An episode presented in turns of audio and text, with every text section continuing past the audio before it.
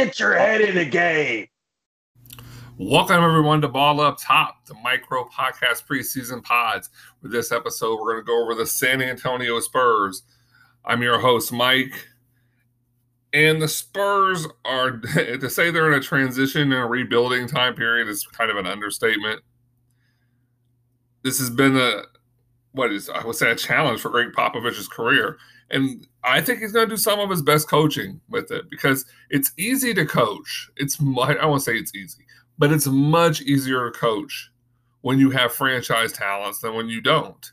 But when you don't, it's easier to get a team to overachieve. They've lost a lot.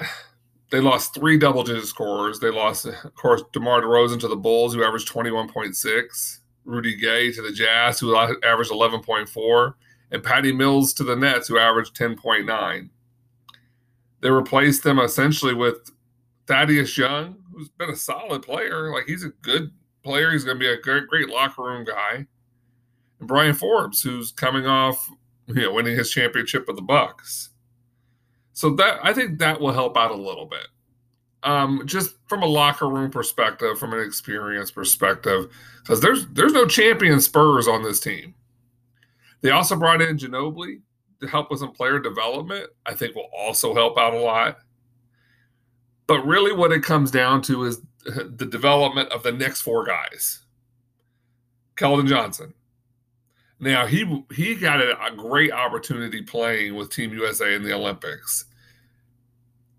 A good young player, but I think that opportunity will give him a chance to really grow. Just practicing with those guys, being around those guys. These are these are guys that are upper echelon of the NBA. Dejounte Murray. Everybody for a long time has looked at him as being a guy with such high upside. And he, he's been good. It's not like it's not like he's, you know, not been an adequate point guard. I mean, 15.7 points, 5.4 assists, seven rebounds. Like he gets in it. But it's kind of time for him to shine. It's kind of time for him to show that he's going to be that guy. He's 25 years old. There's definitely a vacancy in, I don't know how, the hierarchy of the Spurs roster. Um, another guy that might be able to fill that role will be Lonnie Walker. Lonnie Walker was picked, and they they kind of viewed him as another version, or I don't know. I, think at least that's what I'm hearing, a lighter version of Kawhi Leonard. He's a good defender. He's a quiet guy. He he, he gets to it.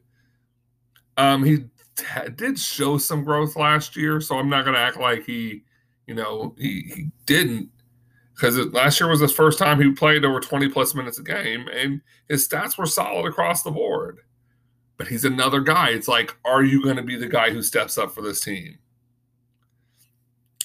And the last guy on my list is Derrick White. And I put Derrick White last on my list because Derrick White, essentially, for them over the last few years, he's been good. But he was, he's always the guy who comes in because of injuries. Oh, they, oh, we need to replace somebody. Oh, like his second year in the league, he started 55 games. His third year in the league, he started 20 games. Last year, he started 20 32 before getting hurt. So he now also has an opportunity to show that he's going to be good, to show that show that he can fill us fill that role. So there's a lot of question marks with the Spurs. Oh, because the truth of the matter is they're probably not making the playoffs. But Pop young stars, everything falls right. They, I, th- I can see them contending for the plan, but more than likely they'll head to the lottery. And I'm curious as to what that means for Gregg Popovich. Understand, Gregg Popovich is not getting fired. He will leave the Spurs when he is ready to leave.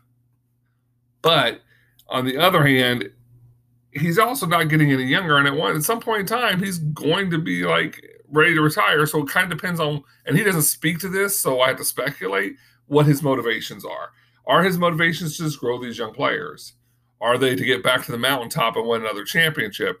Is it is that his ultimate goal? But he's he's content with the teaching side of coaching, which is a huge part of coaching.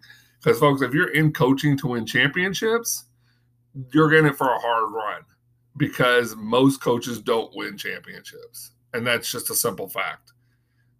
If you're in it for teaching and team building and all these other reasons, you're you got a good chance. Um, one of the better examples of that is is Larry Brown. Larry Brown hopped from team to team, was in the NBA coaching forever, won one championship. But he built some really good rosters and some really good playoff runs, and his teams often overachieved. And that's kind of what Popovich needs a team that's going to overachieve. This is Ball Up Top preseason pod. That was the San Antonio Spurs.